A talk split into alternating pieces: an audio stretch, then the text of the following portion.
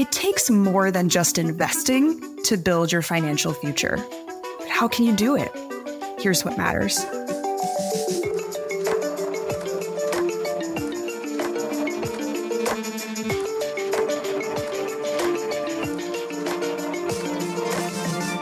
Live from New York City, I'm Lauren Goodwin, and this is Market Matters from New York Life Investments.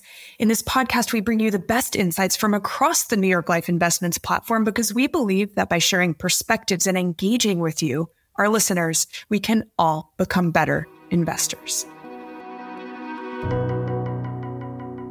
Welcome, everyone. It's the week of September 4th, 2023, and today we continue our special Financial Futures series, which explores how investors can prepare and pursue their financial futures.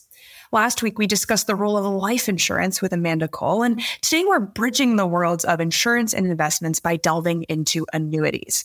These are financial instruments that entitle the holder to a series of payments for a period of time, and sometimes that period of time is the rest of their life.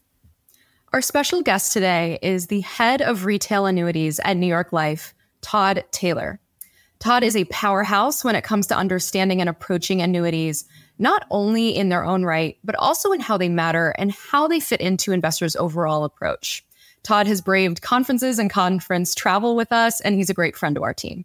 Welcome, Todd. Thanks for joining us. It's great to be here. Thank you guys for having me. So, Todd, tell us a little bit about your role and your team. What is your central focus? Yeah, so as, uh, as Julia said, I lead the annuity business, the retail annuity business at New York Life uh, which includes our product development efforts, our marketing, our strategy, the operations, and then our external distribution. So our annuities are distributed both through our career agents as well as through third party financial advisors and brokers across the industry. Uh, and our focus as a business is fundamentally to help prepare pre retirees and retirees for a confident and successful retirement. Uh, Nobel laureate Bill Sharpe has this quote that says that uh, retirement income planning or retirement planning is the most complicated problem in finance because of all the different risks and, and variables that go into it. Uh, you know, Lauren, as you referenced, how long you live, the sequence of returns, investment risk, et cetera. Um, and so our job is to help provide annuity solutions that as part of a broader financial plan can help retirees navigate that, that complex problem. There's so many things in there that we'd like to follow up on, but let's start at the highest possible level.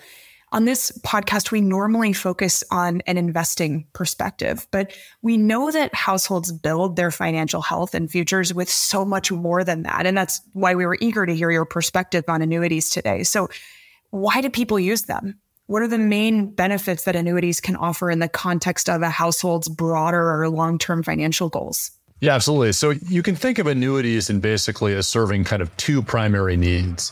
The first one, as you referenced at the beginning, is a guaranteed stream of income for life. So simplest format of an annuity, put in a premium, get a stream of income for the rest of your life, which obviously protects against this concept of you don't have an unknown lifespan. Um, the other primary type of annuity are deferred annuities, which primarily provide one, tax deferral, but secondly, guarantees on a rate of return.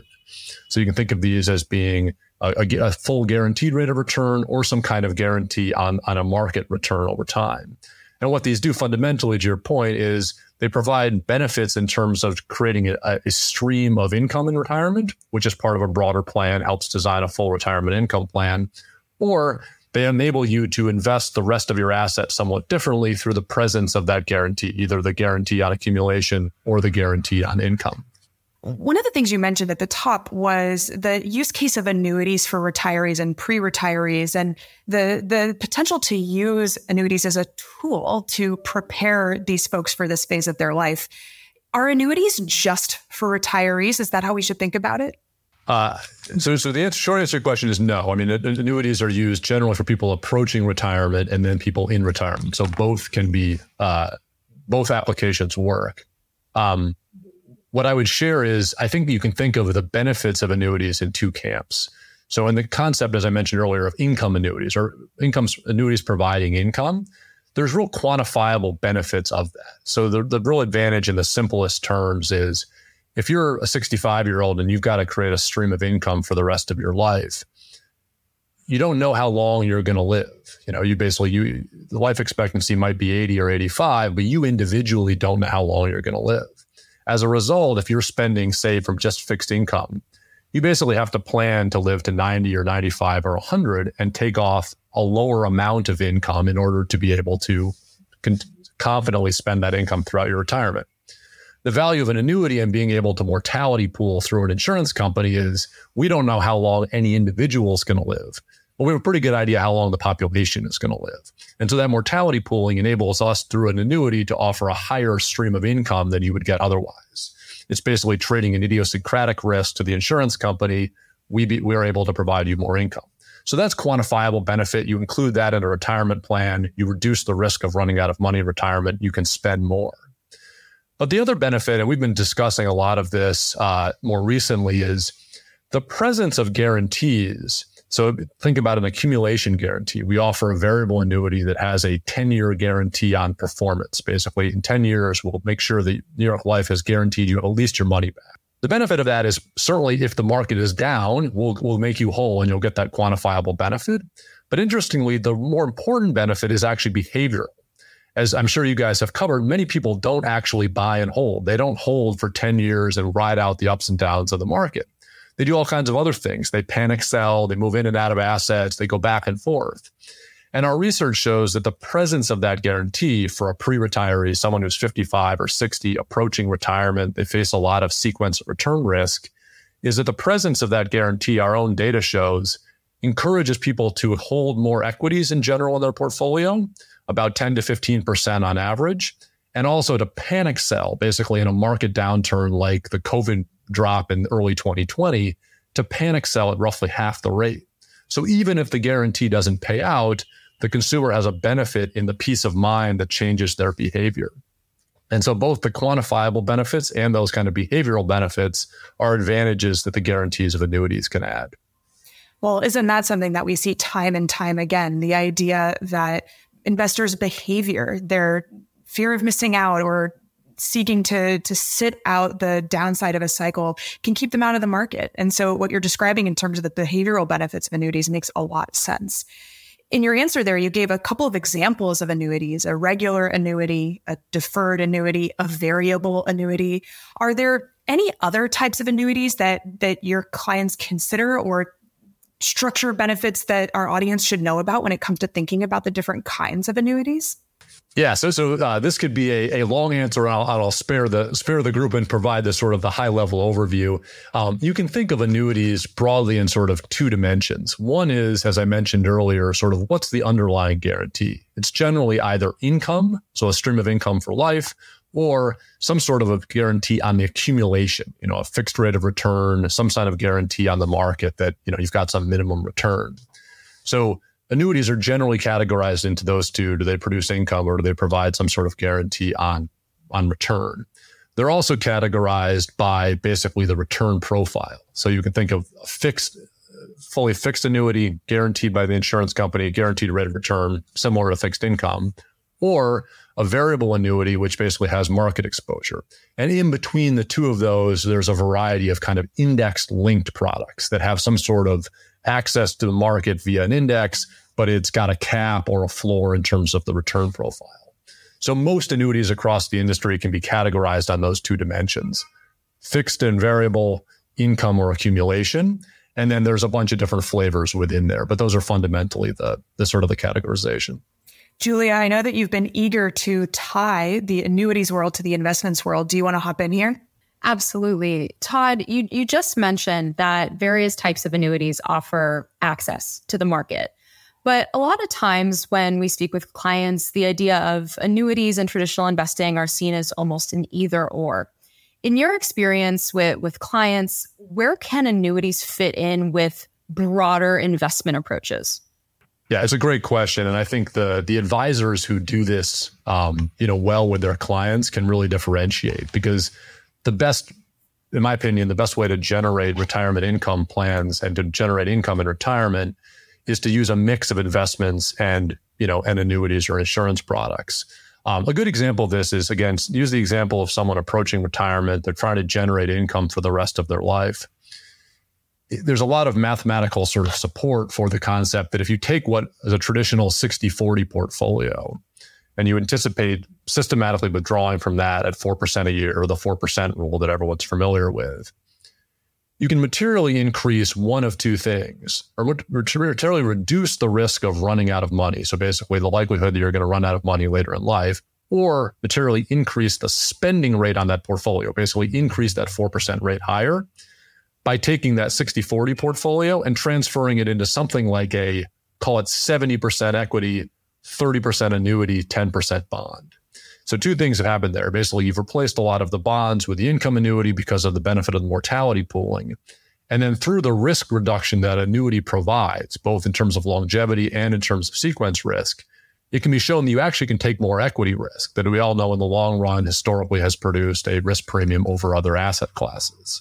So that 70 30 10 is just an example. That depends on a lot of factors. What's the spend rate? What are the asset levels? You know, where is the money? What kind of uh, tax uh, tax vehicles? But in general, you can demonstrate that the inclusion of the annuity in a portfolio and what it does to the rest of the allocation produces meaningful benefits. And we actually we wrote a paper on this a few years ago on the concept called the efficient income frontier, basically demonstrating how to add annuities to a portfolio and to produce the best outcomes in terms of retirement income A little bit of a test for our listeners, but you may have noticed that Todd spoke about 70, 30, 10. And if you add those up, it doesn't add to 100. But we promise Todd knows his math. The 70 30 allocation, or 70% equities and 30% bonds, denotes a more assertive equity allocation than the classic 60 40 structure. And to Todd's point, that the guarantees of annuities can enable a higher equity allocation. The 10% allocation to annuities can come from either sleeve in a financial portfolio, investments or cash. I want to link the the types of annuities that clients can consider with a little bit more of an eye toward the general client experience. And in 2022, New York Life was the number one uh, provider of annuities in terms of sales. So clearly, we're thinking a lot about that client experience. What problems are you trying to solve for? Uh, you specifically mentioned that retirees are a focus group, but not the only focus group when it comes to annuities. So, how are you thinking about both offerings and, and experiences? Yeah, and that question ties very well to your to your prior one as well. Um, so, you know, certainly you, you, mentioned, New York Life became the number one writer of annuities in the industry last year per uh, LIMRA, which is an industry uh, research institution. Um, but the industry sales of annuities also hit a record last year. Industry sales of annuities were up about 50%, largely a reflection of market being down and volatile, uh, interest rates being up. And for the first time in a generation, bond funds had significant uh, declines, as, as, you guys know well. And some of that drove a lot of interest in guarantees, guarantee solutions like annuities. Um, but it also exposed, to your point, uh, some challenges in the ways that annuities are distributed and the experience associated with them. So, one of the reasons we achieved the number one spot in the industry is we've invested a lot in a lot of the procedural and experience things on the back end. Our ability to bring business in, to issue it in a timely fa- fashion, and be able to handle big changes in volume week to week, which are pretty typical across the annuity industry. Um, but with that said, while I think we stood out much better than many of our competitors in terms of servicing, being able to process the business, annuities for many advisors are still handled somewhat off the side of the desk and somewhat in a separate process than, for instance, the way that they would exchange, you know, mutual funds, which can be done at the press of a button. And so, as an industry, one of the things we've got to do better at is, is improve the way that data is shared across systems and the way that we transact those products. So, I think New York Life's doing well in this area, but there's a lot of improvement, and it's a real focus for our business to make sure that annuities feel more, to your point in the last question, as part of a broader solution set and not something that is done very much off on the side.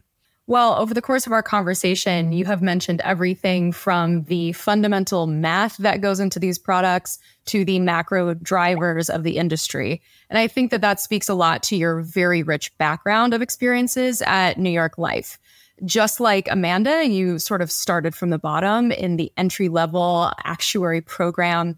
I'd love to hear a little bit more about how you ended up leading your current team. Yeah, I was I was wondering if you were going to uh, hide that detail in my background. I don't like to advertise my uh, my actuarial career, um, but it, it, to your point, it does lead to a lot of my fascination with uh, with financial planning and with retirement income, which inherently is pretty mathematical.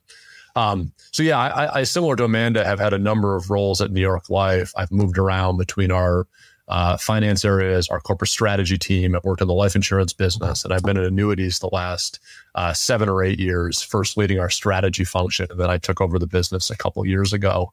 Um, and mostly, I've learned that you know one of the things that interests me is taking on new challenges and seeing new experiences. And I think one of the benefits of New York Life is the ability to try a bunch of different things. So I've enjoyed over the last 15 years trying a variety of different things at our company, um, and that you know diverse set of skills and experiences has helped lead me to the leadership role that I'm in. What's one or two key leadership lessons that you might want to share that you've learned along that journey? Yeah, so it's, it's a great question. Um, you know, making a joke about my actuarial background, one of the things I learned early on, which may be obvious to other people, but perhaps not those of us who are highly quantitative, is um, obviously the success of leading a team depends a lot on how you motivate and understand the the needs and wants of your team. And so I think a lot of what I learned as an early in my uh, experience leading teams was you really have to connect with individual motivations, which are massively different person to person. You know, everyone sort of understands this intuitively, but it takes time to experience how much you have to understand the needs of your team. Um, and the other thing related to that that I've learned is people are most successful when they find something that they're relatively good at and also that they enjoy. And so I've coached folks and have path my own career on figuring out what you're good at and then also figuring out what you're enjoying and then divert your work and where you aim to work um, in those directions. And I think that's how you get the most out of you know people, keep them the most happy. Um, but also it helps in terms of navigating your own career and, term, and choosing where you want to go next. It's such a good point, this idea that finding your strengths rather than identifying and working on your weaknesses is uh, just such a pivotal way to success. Todd, insights from everything from annuities to our careers. Thank you so much for joining us today. I've really enjoyed the conversation. Thank you both. It was great. Now, Todd mentioned some research that his team has done with respect to the efficient retirement frontier.